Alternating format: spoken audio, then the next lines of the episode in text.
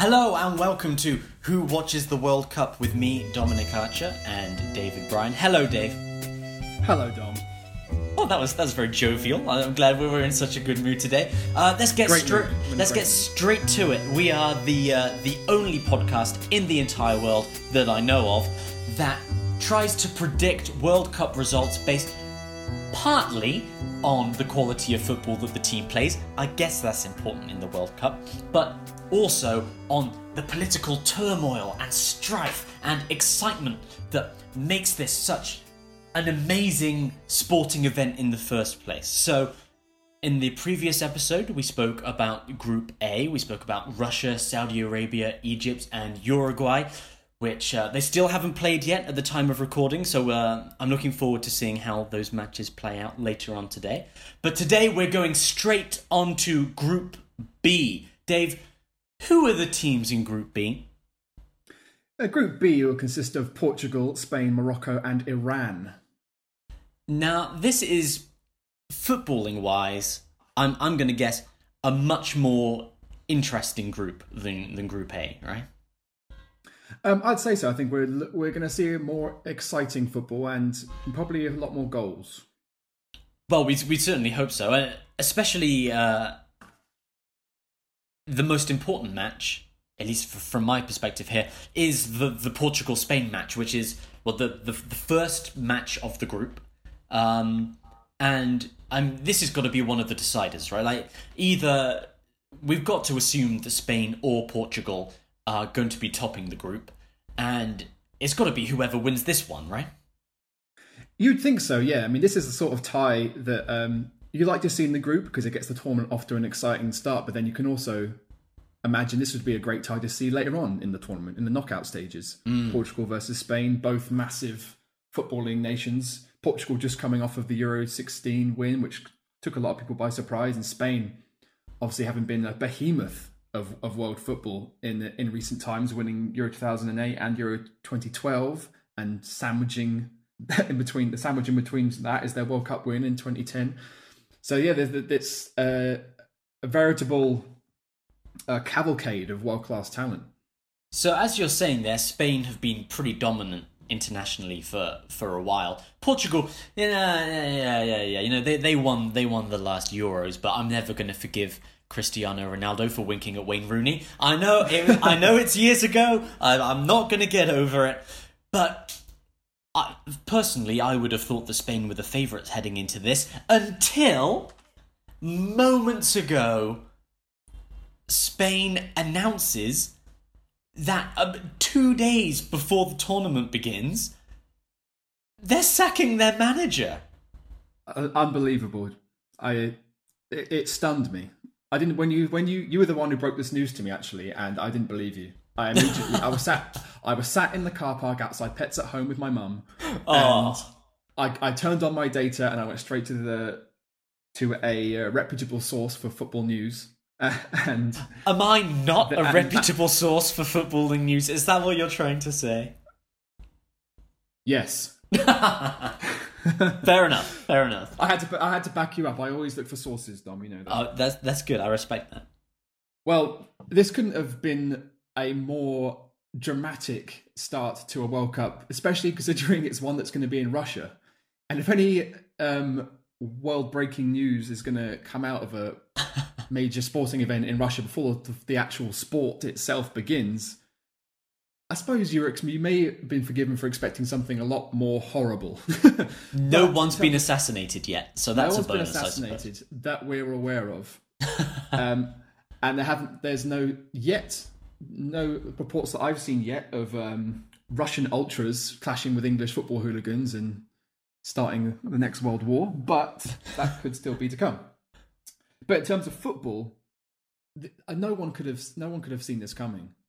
But it seems the person who didn't see it coming the most is uh, chairman of the Spanish FA, Luis Rubiales, um, having come out and said that he found out about uh, the Spanish manager's.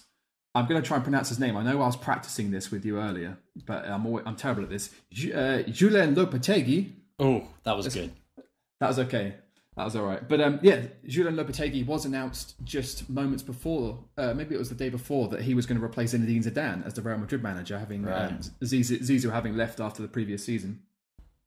Um, but yes, the uh, chairman of the Spanish FA, Rubiales, claimed that he didn't know about this, didn't even know that um, Lopetegui was in talks with Real Madrid until five minutes before Real Madrid announced the news that they had appointed him as their next manager. So from from the point of view of uh, breaking news, if you're the chairman of the Spanish FA, you don't want to be finding this out the same time as the public are. Yeah, that makes complete sense. But do you think? I mean, what? So what happens is, is he Real Madrid announce it, and then it seems to be a near instant decision by the Spanish FA. They don't take a couple of days to ponder it. They don't No. think, oh well, you know, it's the World Cup in two days. Uh, why don't we remove him from his position afterwards?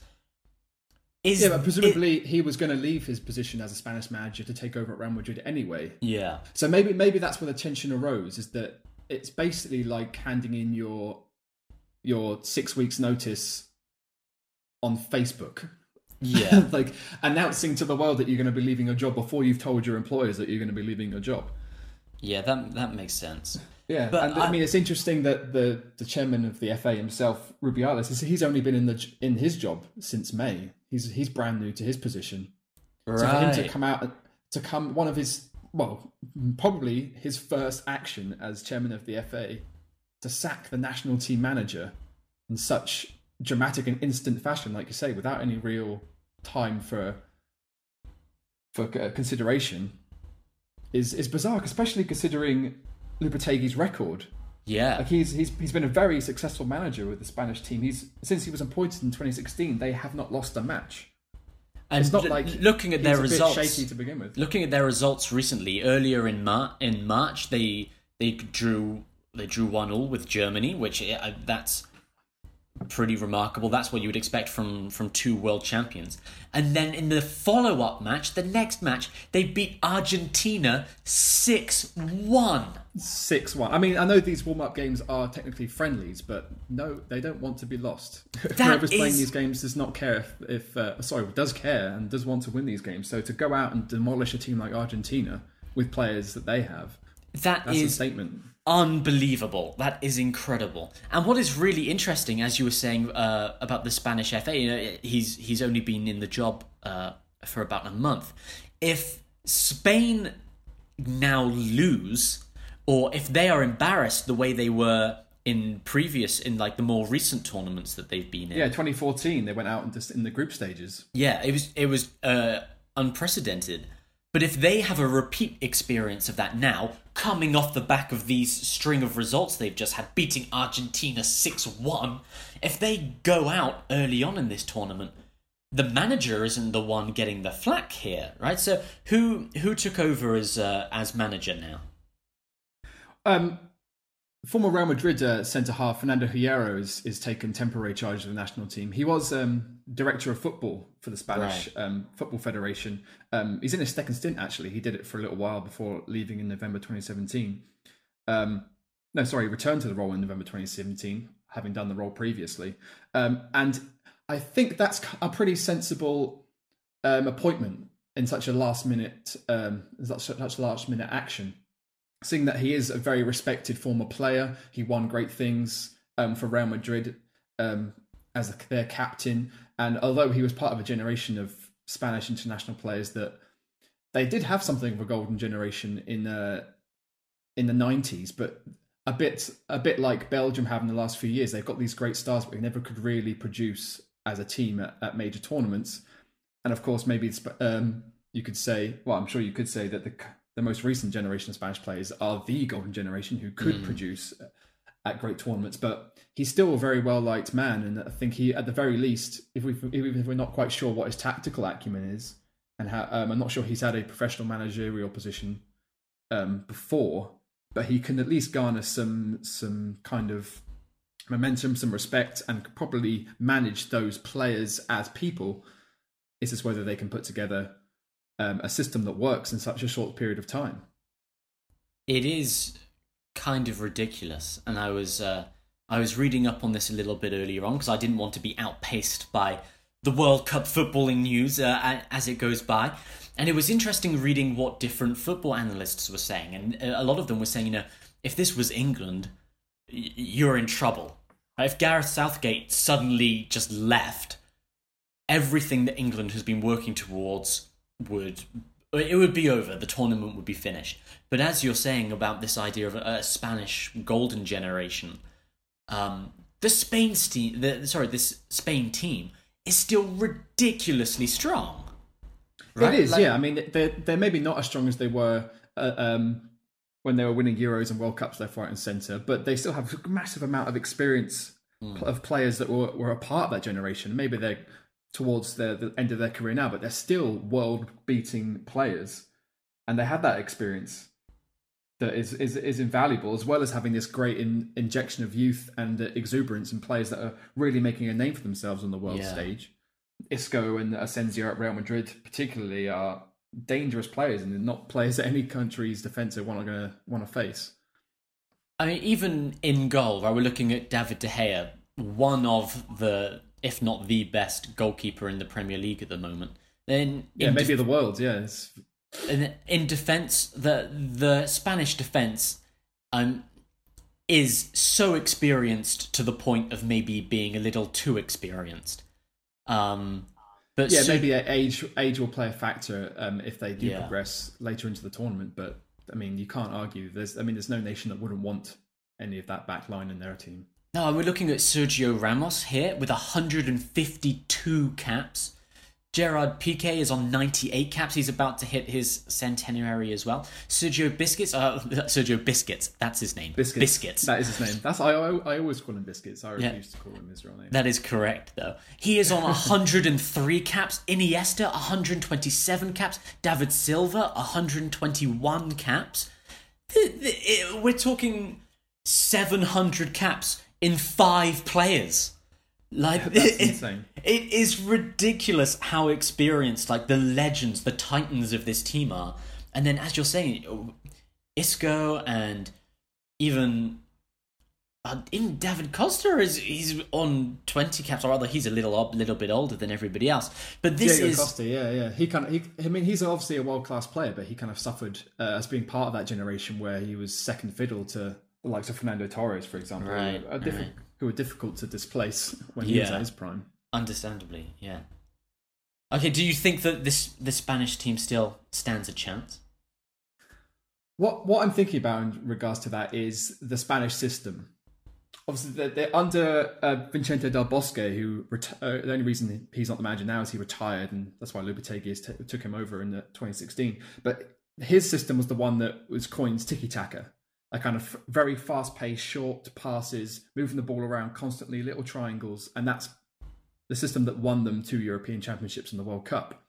Since Del, uh, Del Bosque has left, Lopetegui adapted that system. I wouldn't say he changed it dramatically, but he adapted it to include a bit of a higher pressing game, a kind of tactical system that is pretty successful in currently in European football. Liverpool were a great example of how that can be worked brilliantly with counter attacking and pressing. Uh, the season just gone and Spain have very much been doing that throughout throughout qualification. Um, so with Hierro coming in just two days before the tournament, sensible money would be on him not trying to fiddle with that. It's the system that was implemented throughout qualification, in which they did really well, and they they you know responsibility and um, even the goals were shared out quite widely amongst the squad. I mean, I think in qualification, five different play, uh, sorry, four different players scored five goals each. Right. Um, so they have a good depth in their squad. So if I was Fernando Hierro, I would just be saying, um, I will pick the eleven who are fit and who did well in qualifying, and you guys just go play football, and you know, I'll stand on the touchline and point and pretend like I know what's going on because yeah, this is a this is probably an, a deeply embedded system with only a couple of minor changes that I'm sure the Spanish players could do with their eyes closed. Mm. I mean, hmm. what was great, what's what was so successful? I think what made Spanish team so successful in this golden generation was that, um, and similar thing what happens in the German national team is that these this group of players, especially that golden generation, they have been a playing together on a national level since they were schoolboys. they all progress at the same time from under 17s to under 21s to the first team. So the kind of problems we see with England, for example, where um, these players are all coming together, having barely knowing each other, and the squad changes every time there's international call-ups. The Spanish team have been pl- basically been like a club um, since they were boys for twenty uh, for fifteen years, ten years or so. So they have this this mesh, this uh, resp- uh, this relationship that can't really be can't really be garnered over a short period of time. It takes a couple of decades for that to really implement itself, and it's as we've seen with them and with Germany too that it's invaluable. You have a, a tightly knit group of players like that, and anything can be done if you've got the talent, which undoubtedly Spain have, have had and do still have. That was one thing that I thought was really interesting. Looking up some uh, exciting statistics and percentages was oh, that like statistics. Oh, I think get ready because this is a roller coaster ride. I was Oh, looking. boy. I was looking at uh, homegrown players that play in uh, in the top flight league, right? So, the by the percentage, how many foreign players play in in uh, in each league, right? Okay. And you look you look at the Premier League. The Premier League in in England is sixty four percent foreign players, right? Which right. when the the vast majority of your league is foreign players, your national team is going to suffer from that because not only Yeah, the- are the- are your country's players not in the top flight, but also they're spread out. One would assume across multiple teams, which means you don't Yes, have a situation with such as um, with with Spain, where you know Real Madrid, Atletico Madrid, Barcelona have or, or so many incredible players that uh, it's kind of ridiculous. But the Premier League is at 64% foreign, whereas La Liga is 42% foreign, which means it is, well, 58% Spanish players. Yeah, over half. I mean, that's. I think that's probably how it should be. Um, but all, you can really say to that, because I'm sure those those numbers even probably go even uh, lower in terms of number of the percentage of foreign players with other major leagues around around Europe, with the Bundesliga and Ligue 1 in France. I'm sure.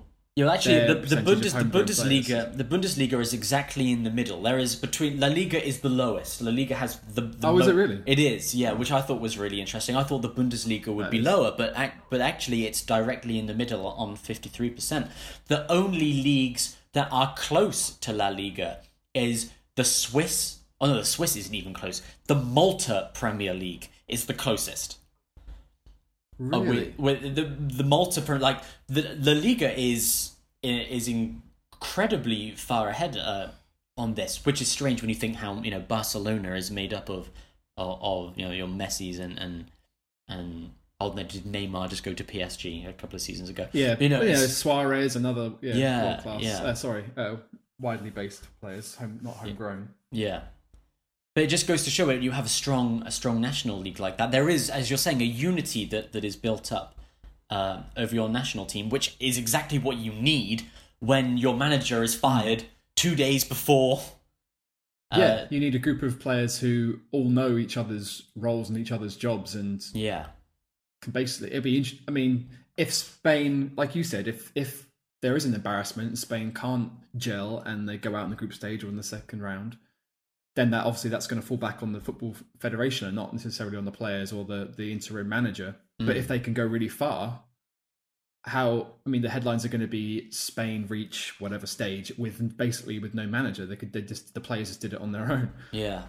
I think But it's just to go back to what you were saying about um, the percentage of foreign players in the Premier League versus La Liga and, and other leagues, to be devil's advocate for a moment, the argument against that always is, or at least with how much, uh, how high the percentage of foreign players is in the Premier League, is that the Premier League is the most competitive league in Europe. It's, I mean, I should maybe I should say arguably, but it seems um, if you if you're in watch European football, that has to be considered to be the case. If you when you look at t- um, leagues like Bundesliga and La Liga and League, uh, those are leagues that consistently are, are the title is fought between two or three teams at the most, under the same two or three teams every year. Maybe if you if you branched out to the top five, the the the bottom two or three can shift and change, but the top two or three are always the top two or three.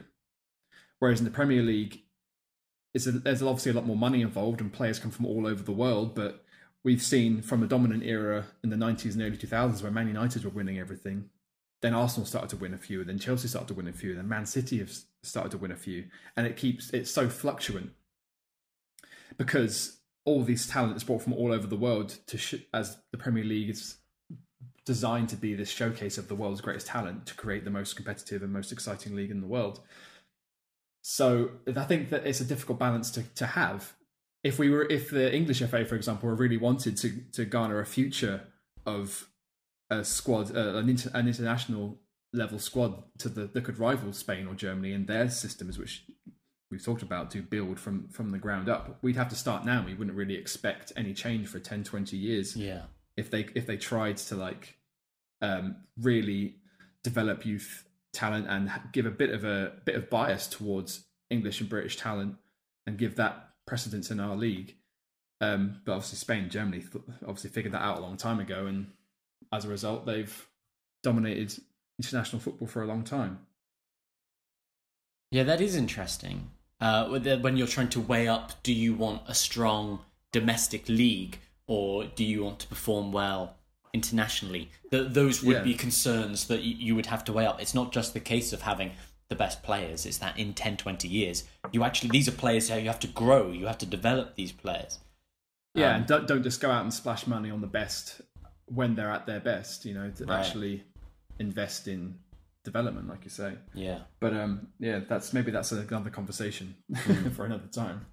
One thing that I thought was interesting looking into it from the political side going into this is we were we've literally just been talking about the the unity that this squad has because they've grown up in Spain playing Spanish football mostly in in the same league on on the same teams.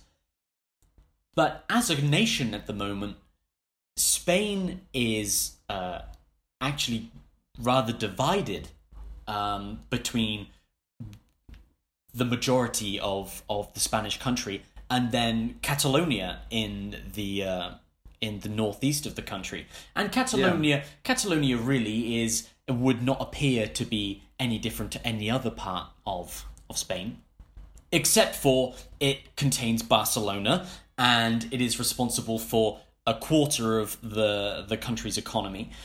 Um, and Catalonia is rife with conflict and pro independence movements. And while that is, is bound to have an impact on Spanish politics, it also has a massive impact on Spanish football because FC Barcelona is one of the two biggest teams in Spain. And should Barcelona become independent, they would no longer be able to play in the Spanish leagues.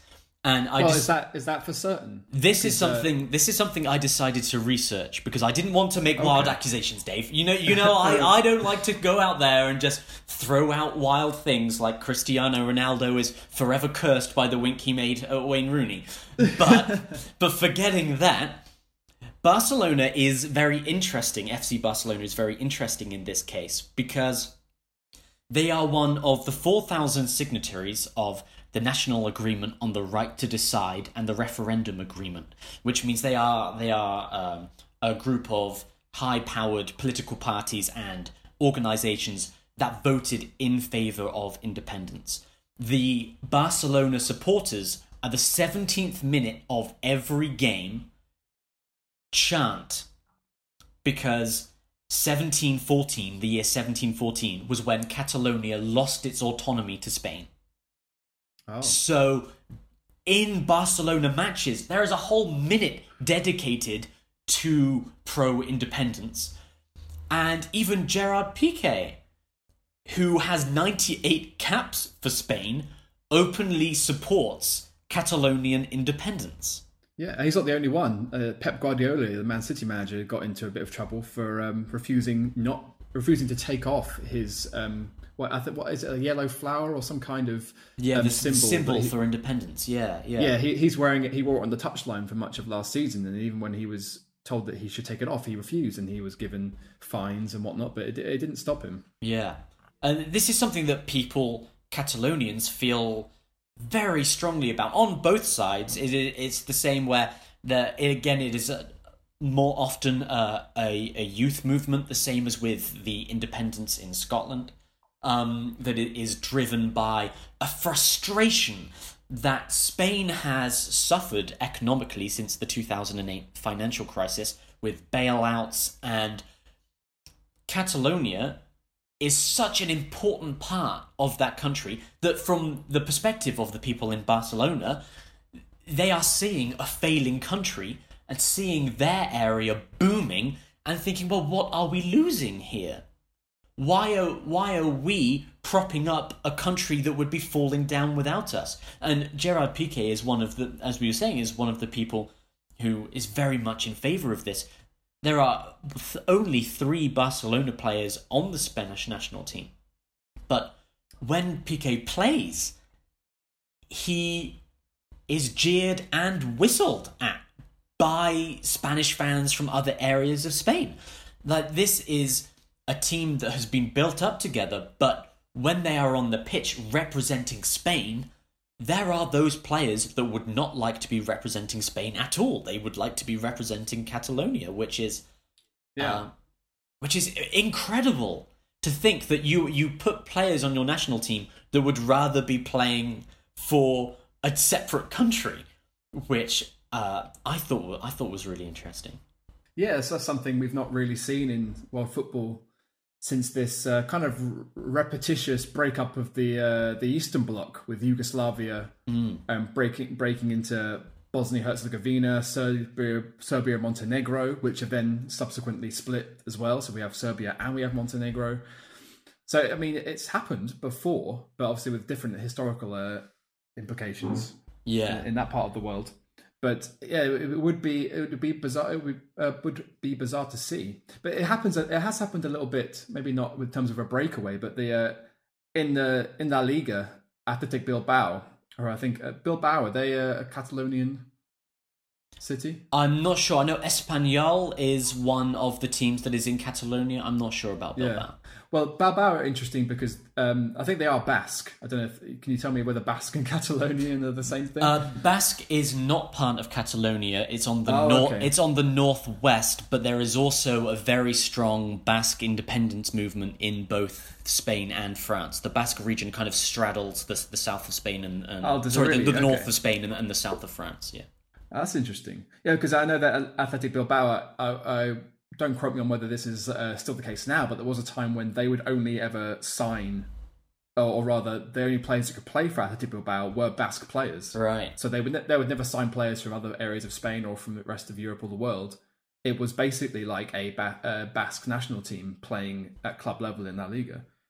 That is very interesting, and uh, it will be interesting to see what happens with Barcelona and in this Catalonia movement because th- this resentment has been growing for years. But it it was when last year in, in 2017 on October 1st the the devolved Catalonia Parliament, the same way that, that Scotland and Wales have their own their own parliaments. Catalonia has devolved powers from the from right. from Madrid.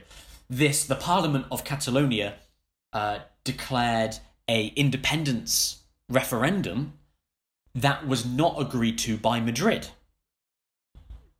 So it would be, for example, if Edinburgh just decided to have an independence referendum and didn't tell l- the rest of the UK about it. Um, and obviously, then London and Westminster, they would say, well, you can't just do that. That's not within your powers just to have your own referendum. And that is exactly what happened in Spain. Catalonia, they had their own referendum, and, and Madrid said, well, that's an illegal referendum. It was 90% in favour of independence. And Wow. there are a lot of factors that go into this. For example, because the referendum is illegal, um, those people who uh, support Madrid aren't going to turn out to vote in it. Right? If you if you're thinking, well, th- this referendum doesn't mean anything, it's an illegal referendum. Why am I going to vote in it? Those are the people who want to stay in Spain anyway, who who respect Madrid's authority. But Yeah. 90% is still an overwhelming number. So Madrid did what uh, any any democratic government that is suddenly losing control of its democracy can do. They sent the police, they sent the military, and they beat protesters, and it was a calamity to the point Wow. where as you as you do, yeah. yeah, exactly as every every democracy that says it respects freedom does do. It beat its people to shit, and uh, then Catalonia, including FC Barcelona, held a national strike and didn't work uh, in in protest. And FC Barcelona didn't play a game, and it, this situation doesn't seem to be getting resolved anytime soon.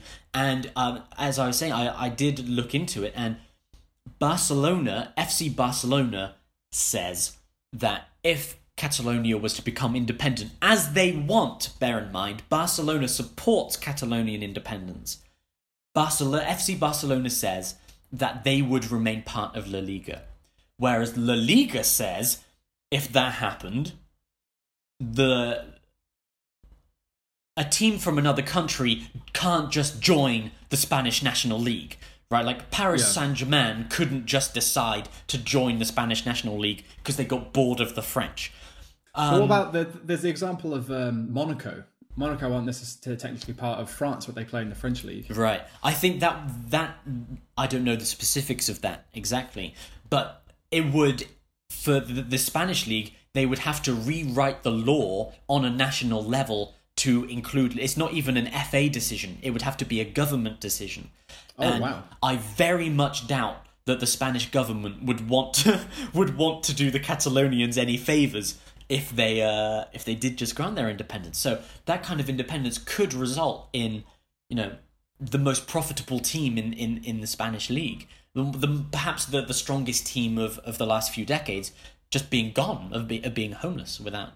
But it would just be Yeah. Barcelona Wow. versus Espanyol over and over and over again, um, which I thought was of course, interesting. then yeah, I mean, in that case, all the money that FC Barcelona brings in just to into the business is will be gone. They can't, and then they can't afford to pay their players. And well, presumably, I mean, I think that with the power of FC Barcelona in the Catalan region, they would have a great amount of sway, or at least some impact on that uh, on that independence referendum Yeah, they'd they would be very much involved in any legislation that was included in it, and because Spain can't, Spain as a nation can't afford to lose FC Barcelona, let alone what we said was it the Catalan region uh, um, brings in a quarter of Spa- Spain's economy, Yeah. or is it just Barcelona the city? I think it's the area in general, but the area includes Barcelona. It's like it's the, it's the Uh, number one tourist attraction. You know, it's Yeah, course, people so- from all over the world go to Barcelona and Catalonia as an extension of that. Yeah, just for the for the architecture and for the city of, of culture that it is. But then I wonder how much of that quarter of Spain's economy is entirely reliant on Barcelona as a football club. Yeah, yeah, it's got to be fairly sizable. But if looking at the uh, at the national team, uh, of all of the um, of all the players called up for this World Cup for for the Spanish national team, only three are from Barcelona. So, Oh, I count four. Oh, you count. Got Piqué, Jordi Alba, Iniesta, and Busquets. I think Busquets did have an injury, but he should be fine to to play. Ah, see, I'm looking at Iniesta, and it says, uh, "Is he just signed for Japan?" Iniesta moved to a Japanese club. Yeah, He's just, oh, but that that's very recent, right? So that's just That happened. is, so yeah. obviously he is go- he is going to be influenced by by all of this. He was there. He was there There. to see all of this happen. But it is a right, shame. yeah. So- It is a shame for the Spanish national team that the players from this disruptive area happen to be their most experienced, their their leading players. You've got, you know, Piqué's were saying nearing hundred caps. Iniesta is their vice captain. Sergio Busquets, like the, the the Jordi Alba, like these are important players that uh, they can't afford to to lose. Kind of despite that uh, that conflicting sense of national identity. yeah. I mean, I, I wonder if you go back to that golden generation of the Spanish team when they won those three tournaments on the bounce. Um, how many, how, how big a, por- a portion of that squad were Barcelona players then? Yeah. When, um, I mean, Xavi obviously would still be included. He was he was a bit younger then. He's since retired from the national setup. But um, it'd be interesting to have a look actually about of, um, whether the the most important contingent of that um, if that squad was Barcelona. And obviously Real Madrid have their strong influences too with Sergio Ramos, um, amongst others. But I think uh, maybe as a, a, bit like how the Spanish team themselves have fallen just just on the uh, the other end of that golden generation. If you're looking at the Barcelona squad in terms of the Spanish contingent in that squad, maybe that's the case too. I, I mean, they did win the La Liga this season, but how much of that is down to Ar- uh, Argentinians such as Lionel Messi and Uruguayans such as um, the guy who bites people? What's his name? Luis Suarez and Chomp, and, Chompy McChompface, I think, is is, yeah, is colloquially known. I think he has that on the back of his shirt. um, and yeah, and, and Philippe Coutinho was was a, a strong had a strong season, and he's Brazilian, so mm. maybe there isn't um, as much of Spain in the Barcelona football team as anymore. Yeah, I think that that is uh, that is a really interesting analysis. I mean, I'm interested to see where this goes because there's something about a national unity that really does hold a team together, especially on a stage like this. And uh, it was interesting earlier on. I was I was watching an interview with uh, with Pepe, the Portuguese Portuguese defender, who I think he's just moved to Besiktas, or recently he moved to moved to Besiktas, and um, it was a, an interview about that and how he was feeling moving uh, moving to Turkey and um, how he felt about the the Portuguese national team. And the one thing that he mentioned in that interview was, "We are united here." Right, like that. That was what he was saying. Saying, as a Portuguese team, uh, we've we've never been more united than we are right now, and that was the big point that he was making going forward. Is that Portugal for uh, for whatever has happened in the past. You know, they're coming off the back of the Euro win, as you say. They have a clear sense of where they are going, and I mean, this is this surely this is uh, Pepe's last World Cup for sure. He's, he's 35 now. Ronaldo, yeah, you'd uh, imagine so. Cristiano Ronaldo is 33. So this, if we're talking about a Portuguese golden generation, I think it very much has been happening around the same time as uh, as the, as the Spanish one. Do yeah, you think if anything has uh, been been overshadowed by the Spanish one? Yeah, but, but do you do you think they've got it they've got it in them to to get one over on the Spanish here? I think that's a very interesting question. Um, as we've said, Spain maybe aren't um, as strong as they have been uh, in in the uh, earlier on in the in this 21st century. And like I say, Ronaldo is nearing nearing. I think he's going to turn 34 soon. This will probably be his last World Cup. And the the the back line of Portugal that took them all the way to to the uh, to Euro 16 glory Pepe, Bruno Alves, and Jose Fonte, they have a combined age of, of 100 between three players. So right. they they have a lot of experience, at least around Europe, with their squad. And other players like Ricardo Quaresma, who's done his bit. I think he plays in Turkey uh, as well now. Uh, João Moutinho in the centre of midfield. He's another very experienced player. But um, I, as well, they do have some exciting talent in their squad. I mean, Andre Silva um, he's a 23 year old striker. He's he played for Milan last year. I mean, it wasn't particularly. Um, he was a little bit disappointing um, considering his his caliber, but he always seemed to turn it on when he got up when he got called up to that to that United, as Pepe would would say, uh, yeah. Egyptian, uh, sorry, Egyptian, uh, Portuguese team, and he scored nine goals in in qualifying, considering he was not really playing for him and at least not scoring for Milan right. in that same time. So there are, I think, there are elements of their squad that have more pride in their nation and playing for their nation um, than maybe maybe other other countries would do. Um, but they, I think you're right about them. They probably feel that they do have a great idea about what direction they're going in, and a great idea of their of their system and of their of their best eleven. Um, I mean, under under their manager Fernando Santos, he's been in charge for about four years now, and they've won 16 out of 17 competitive qualifiers in that time. And in total of the 29 games that he's ever seen, they've only lost once. So that, I mean, that's a pretty impressive record, where, whichever way you shake it. Yeah. Um, especially when I think that probably includes friendlies, and you know, friendlies you don't tend to worry about winning or losing, but still they've they've won all but one. Uh, sorry, maybe they've won all their friendlies if that means that they they lost their one of those those qualifiers. Um, but it seems that with Ronaldo, um, obviously there's an infinite debate about whether he or Messi is the greatest um, in the world and maybe even of all time. And it's no stretch to say that he was a massive part of their um, their fairly smooth qualification process and same goes with Portugal as goes with um, Real Madrid. Ronaldo, he can be anonymous for 80 minutes and then he can score worldies, or he can entirely run a game and terrify and and dismantle any defense in front of him. Right. Um, I mean, in, in, qualifying, he scored 15 goals in only nine games. it, included, it's, it's ridiculous, which right? A, it, which included two hat tricks, and right. and that that was a massive contributor to him, the Portugal winning nine out of their ten qualifying games for this tournament. Um, you just, but then you just wonder where their frailties lie. Uh, in in the in their warm ups, they lost to Holland three 0 and as we know, Holland didn't even qualify for the tournament. Mm. Uh, they did beat Bel- uh, Egypt and they drew respectably with Belgium, which also have a strong team.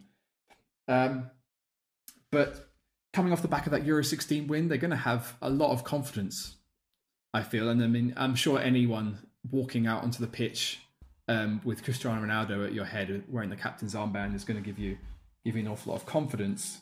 Um, I think it's a difficult difficult one to call. With Spain's uh, Spain's implosion in the group stages um, in 2014 in the last World Cup, you just don't really know which Spanish team is going to show up, and I think you could say the same thing for Portugal. So, as well as much as I think they will comfortably qualify, Morocco and Iran, I don't think are going to have much to to uh, offer either of them. Um, the match between the two of them, it could either be a goals fest or a boring draw, mm. and I, I couldn't put I wouldn't put money on uh, one over the other. Well, let's let's imagine right now that you that you are Portugal in in this situation. As you're saying, you're you know you're filled with confidence, but you're looking at your at your back three, going, you know, maybe we're uh, you know we're, we're getting on a little bit for this situation. You know, thirty four, what an old man. Um, yeah, I know. But so that that first match with Spain has got has to be, you know, fairly intimidating because that's going to set the tone for the rest of the tournament, right? Like your opening match always sets the pace. Okay, if you you start with a win, you feel confident going forward into the tournament. If you get decimated in your first match, that's got to affect you. I think, yeah, normally I'd say that's true, but when you're the the clear favourites to go to be one and two in the group, and you're playing each other first, you've probably got to think, well, even if we don't win this, we'll win our next two and give us a great chance of going through. Right. So I think oh, you might have uh, intimated at this before, but I think whoever wins between Spain and Portugal in that first um, that first game will probably top the group. Yeah, yeah, You've got to be favourites to, to, top the group there. But uh, again, in any normal situation, I would be thinking that the, the Spain's got this in the bag, well, closely anyway. Like it might be close, but I think you know, you're again, you're looking at, at Ronaldo, but eh, the Spanish defense plays against Ronaldo at least four times a year, right? Most of them play with him. Like these are people that know how to shut him down because they shut him down in training every week. But then saying that, Spain just lost their manager. like, yeah. like two days ago. This, this completely inexplicable variable has just been thrown into the equation, and now nobody knows what's going to happen. Yeah. And if we weren't already excited enough about the World Cup, and the, it's starting today at time of recording, I'm looking at, in about four hours. The yeah. opening ceremony will start, um, and I'm looking forward to that. But then to have tomorrow, having that game to look forward to, Portugal versus Spain, with all of this um, tumultuous back, stuff going on in the background, uh, it's it's brilliant. I mean, if this was been written by a screenwriter, that would have been an amazing twist. It would. It definitely would. Okay, well, and, talking talking about um, exciting twists that that shake uh, that shake the world to its very core. Um, obviously, America pulled out of the nuclear deal with Iran recently, and that might seem like uh, a fairly swift change from from the Spanish uh, the Spanish Excellent manager segue. being that, that being fired. class segue. Thank you, thank you. But of course, Iran is part of this group, um, and you know you might be thinking, "Oh, Dom, how are you going to tie the destruction of the Iran nuclear deal into the World Cup?" Well, firstly, listener, I I hope you would have a little more faith in me than that. Because I certainly do. Thank you. Because one of the, the most important things about the Iran, the nuclear deal, was that there, there was the agreement between America and Iran that if Iran uh, slowed down its enrichment of uh, nuclear material and uh, made no attempts towards uh, nuclear weapons, that America would lift its incredible trade uh, tariffs that had been placed on Iran for years and years and years. And this was one of the major reasons that Iran agreed, because it was being economically stifled by America to a point where it was almost forced into compliance. Now, there are um, right wing Americans who will disagree with that and say America should have been doing more um, to try and slow Iran down and that Obama gave too much uh, away to Iran in this case. But um, Obama's administration, the EU, various different trading nations uh, were in favor of opening Iran's economy to the world and you know making it a profitable country again. That is until last month, where Donald Trump decided that uh, you know it would be a great idea to cancel this this uh, treaty that stopped Iran from blowing us all to kingdom come, and uh, slap those trade tariffs back on. And we have seen those trade tariffs come into full effect over the last couple of days, where Nike has barred Iran footballers from wearing Nike shoes because Nike is an American company, Iran is Iran. And as as an American company, Nike is no longer able to supply Iran with football boots because of Trump's uh, trade tariffs. Now, wow. So Trump's reach really knows no bounds when he stops Iranian footballers wearing this particular brand of boots at a World Cup in Russia. I, it's it's an, a ridiculous shutdown, right? Now you would think, okay, the Iranian national team, you know, they could just go to the nearest Sports Direct in Moscow and pick up some new boots, but this is, you know, the sponsorship deals and, and this kind of thing is a big part of of football and a big part of FIFA as well. FIFA uh, play a huge role in, in sponsorship, what teams are allowed to wear, what teams are allowed to do. The amount yeah. of money that FIFA makes off of sponsorship in the World Cup is huge. So one country not being able to wear a major sponsors that that is has a massive effect on FIFA.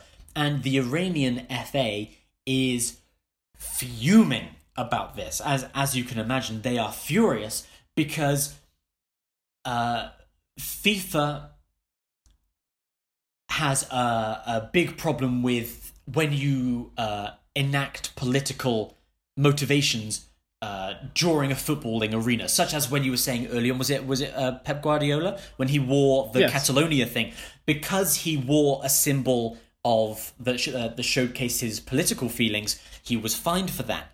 Um, last year, I think it was during uh, Remembrance Day in the UK, where we traditionally wear uh, a poppy to to remember fallen soldiers that, that have died in the wars in the previous century.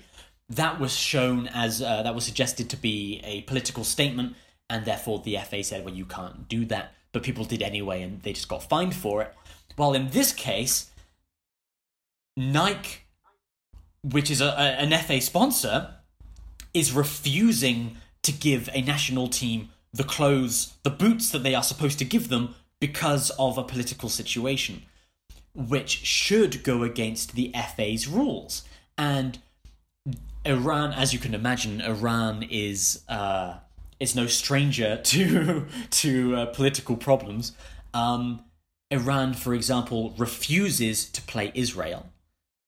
Um, and uh, let me find hmm. their names. I have their names here somewhere uh, Iran banned two of their midfielders, Masoud Shojaei and uh, Asan Hajavsky. Sorry, apologies there for horrible mispronunciations.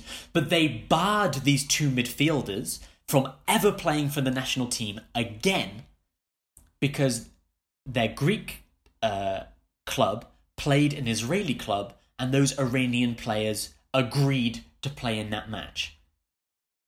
Wow. So the Iranian FA is highly political and is always getting in trouble for it. and they are pointing out now what they see as uh, a kind of uh, hypocrisy on on FIFA's part for not uh, for not saying to Nike, uh, "Hello." right like Yeah, like, yeah. like you have to supply us with the equipment you are supposed to supply us just because of politics you you uh, you can't pull out of that. But FIFA have have come forward and say that Nike is a private company. They are not uh, they are as a they are not a nation that is included in FIFA. Therefore they are not bound by its regulations. Um, you know this is the politics of trade rather than political interference in sport. Therefore uh, you know suck it around. What are you going to do? Um, but this is in you know i don't know much about the iranian national team all i know is i saw something about them the other day where they are all ridiculously handsome oh, Like, oh, are they? they are the most beautiful people that I have ever seen in my life. I'm looking at the Iranian national team and thinking, so, uh, so well, where do you guys play? Because uh, I- I'm thinking of swapping allegiances here. Maybe it might not be enough for me to, to betray my country. That's not what, quite as far as I, uh, as I'm ready to go just yet. But they are good-looking guys. But other than being good-looking, really, really good-looking, as Zoolander might say, like what kind of a chance do they stand in a group w- with Spain and Portugal, right? Like their first match is against Morocco. Who is the favourite in that? That, my friend, is a solid question. Oh, thank you.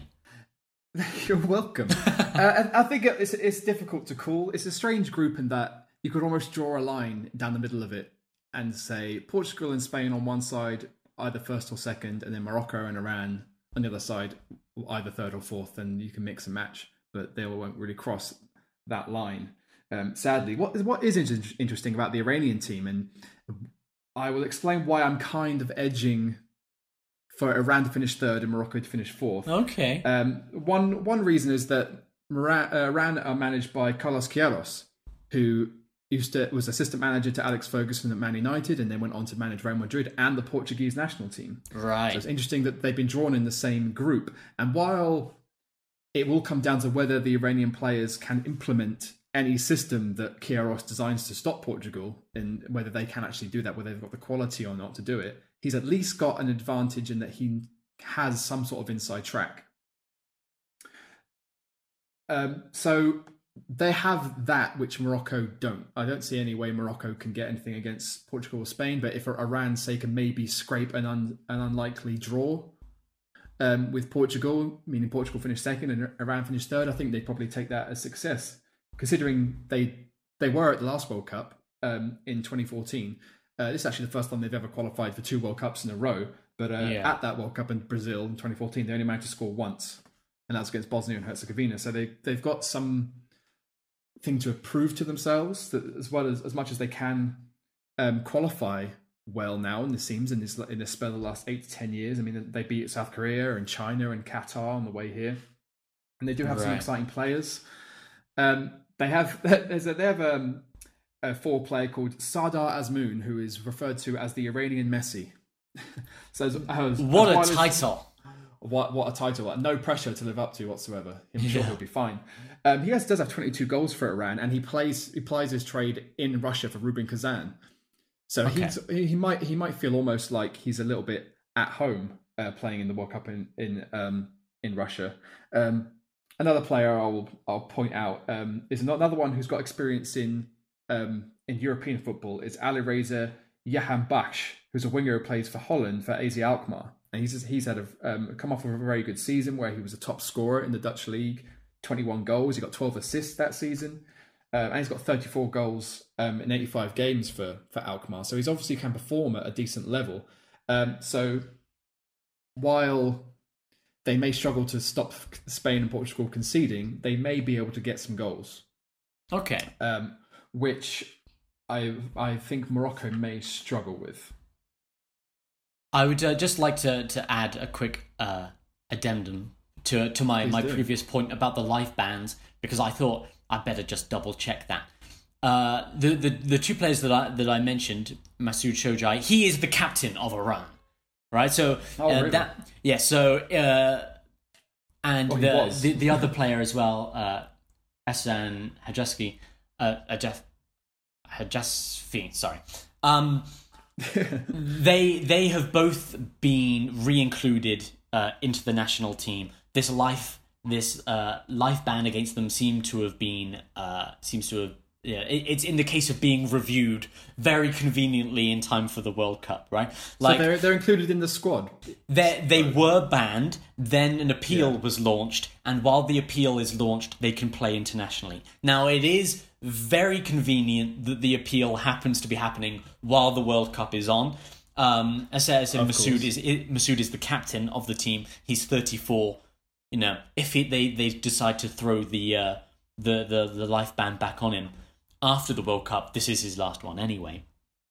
But Yeah. um, but again, these are the players, as you're saying, with uh, with European experience. They both play for Greek teams. Uh, Hajasfi plays for Olympiakos, and uh, Masoud plays for AEK Athens. So, like the you know, while the Iranians aren't quite on the same level club wise as your Spanish or, or your Portuguese, they're still playing at a fairly high at a fairly high level. They're still playing European football, which is you know Yeah, they're, they're probably appearing in maybe not Champions Leagues, but um, European Cups. Yeah. So, what do you know about the Moroccans? Um, a little bit. I mean, I think I'll start by saying that they have some caliber in their management.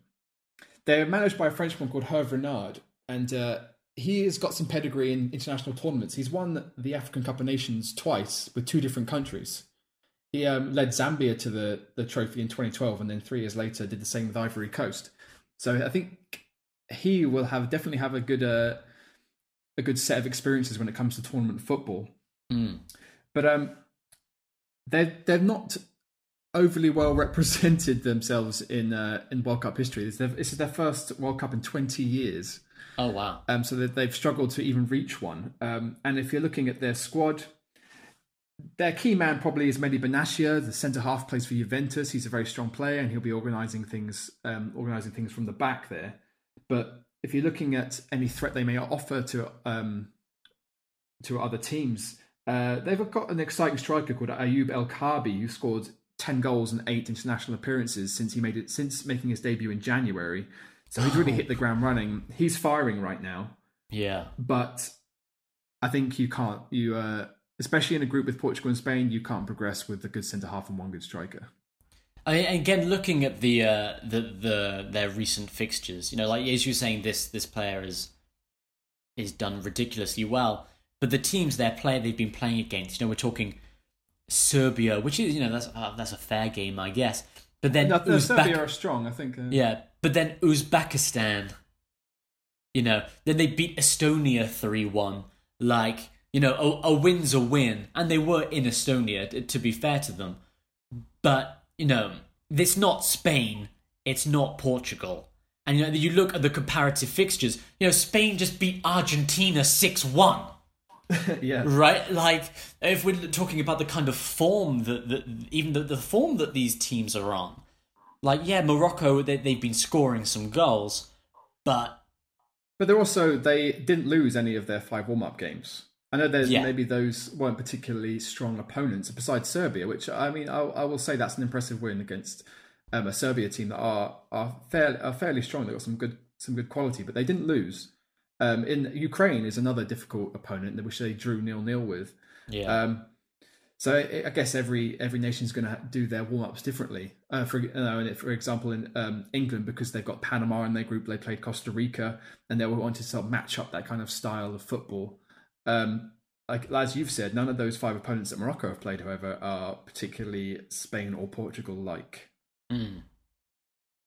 yeah. Just taking a quick look at uh, Iran's previous fixtures as well. They've they've played actually some some fairly similar teams. Get perhaps getting ri- uh, preparing for Morocco. They played Algeria and Tunisia. Like, Yeah. and we're talking about the world of you know North uh, North African football. They're pretty much that's getting in the same ready for week this. as well. Th- Those games were four days apart. Yeah, So yeah. they, they lost yeah. to Tunisia and then four days later went and won um, against Algeria. But then Turkey, the, the following fixture, that's again quite similar. They're on that same uh, same North African uh, That's your Middle kind of Eastern kind of Arabic belt. style of football. I, I Yeah, would yeah, exactly. But it, it, it's interesting that you were saying about England playing Costa Rica to get ready for Panama. Is that right? Then Yeah. it seems if we're looking at how Iran is preparing, it seems like what Iran has done is gone. Look, in this group, the only team we stand a chance of beating is Morocco, right? Maybe we get lucky and everyone else Yeah. draws all their matches. And if, but if we beat Morocco, then maybe we can stand a chance of just getting something out of this. We want to win one match. So all they have done is play teams like Morocco. So that when it Yeah. comes down to maybe this is the the the key that we're missing here is that Iran really wants this match, and whereas you know Morocco haven't been going around playing I don't know Syria and Iraq and you know the Yeah. countries that border Iran, whereas Iran is getting seriously prepared for this one match, and it doesn't matter what else happens in the World Cup. Yeah, that's a good point. Well spotted. Yeah, that's a, it's a good pattern, and that that seems to me that the most likely explanation is is just that. We're gonna we're gonna win something, boys. We're gonna win something. Then they can go home to their their I imagine beautiful wives and live their beautiful lives because they're so fucking handsome. But I'm not jealous. I'm not jealous of, of their wives much. Yeah, maybe uh, Iranian wives isn't the safest topic of conversation. but maybe this isn't the perfect time to. Uh, Who knows to- who's listening? Yeah, yeah, that's very true. I was speaking i into into my computer in China. The Chinese government is definitely listening anyway. Yeah, so uh, all the all the buzzwords they've the amount of times you said Iran and Russia into your computer in the last few days. They're, I, they're the last two days, yeah, the last two days, I've spoken about Russian assassinations, Saudi assassinations, the Iranian nuclear deal, and the Moroccan national football team. So the Chinese, the Chinese government, is they're eavesdropping on me, must be pretty. You're you're on a watch list, no doubt. Your face is on a wall in some government building in China somewhere. But that is perfect for our podcast, which is called Who Watches the World Cup, as a reference to Who Watches the Watchmen. So, Wow, Ma- how You- did that come around? Full circle, you, magic. you know, this is what we're saying about the, the segue, man. We've got that. We've got that segue nailed down. I think this is the perfect time to uh, to come to an end on on this discussion. So we Okay, yeah. looking looking at a, a Group B. You know, uh, again, it's what happens in this this Portugal Spain match. We but we have to pick someone. Who do you think is going to be? Uh, to go through top, Yeah, Um, I'm going to say that I'm going to say that despite being able that I think in terms of the strengthened squad, Spain were able to leave out Alvaro Morata and Cesc Fabregas and still have a very strong squad. Um, so I'm going to go Spain first, followed by Portugal, and I will even go as to say maybe more out of hope around third, Morocco fourth. Ooh, that's bold. That is bold. I'm yeah, I'm- I'm-. I think I think Iran is, is oh no so I was going to say I think Iran will beat Morocco but Morocco will come above them in the table but in the same way that as we were saying before the same way that Portugal Spain will decide the top spot the Morocco Iran match has to has to decide the bottom spot as, as Yeah, well, you, so. you would think so. Yeah, yeah, and especially, um, I'd like to see how Iran do and whether they look positive and organised enough that maybe with the Carlos Queiroz element, element they can um, put a bit of a some some uh, shackles on on Portugal and, and Ronaldo in particular, and see if they can come out with something respectable from that one. well even if they don't look organised they're going to look fucking gorgeous while they do it. I mean, shall we have a quick look at what the Iranian World Cup kit looks like and see how just just imagine. Them No, stepping no, no, we can't. We, we have to build the suspense. For, but I hope the, the listeners can enjoy the Iranian national team uh, uh, Yeah. as much as I do. So, uh, Pl- please please Tha- go and have a look at their their, their squad photo and uh, and see what And- see what you think. and dream and, and allow yourself Yeah. to dream. Yeah, thank you for, for joining us on, on the, the second uh, episode of, of Who Watches the World Cup. Next time, well, next time is going to be a bit of a blitz episode, actually, because as you, as you know, dear listener, this is a, a blend of both footballing prowess and uh, political skill, and there are an awful lot of the groups where there is no interesting political rivalries um, or I mean, who drew, who drew these groups? Honestly, they could have made it a bit more interesting, right? You know what they, they could have done, and also uh, looking at uh, looking at them. For example, we have uh, France in Group C, we have uh, Argentina in Group D, Brazil uh, in Group E. Like these are ones that we you know we can take a pretty fair guess that they're going to be uh, going to be going forth, and we don't want to be talking about them three or four times in a row. So what we're going to do, uh, the next episode will be uh, a, a bit of a blitz to go through all of these different groups, pull out some little political tidbits where we can, compare them uh, more on, on their footballing skill to think, you know, who is going to make it? Is it going to be Argentina or is it going to be Iceland? You know, you know, Big, que- I- big questions like that. you know, th- those are the kind of things that, uh, yeah, that we're, we're going to be looking to uh, looking to decide on the next episode. So, thank you very much for listening, and uh, we'll see you next time. Toodaloo.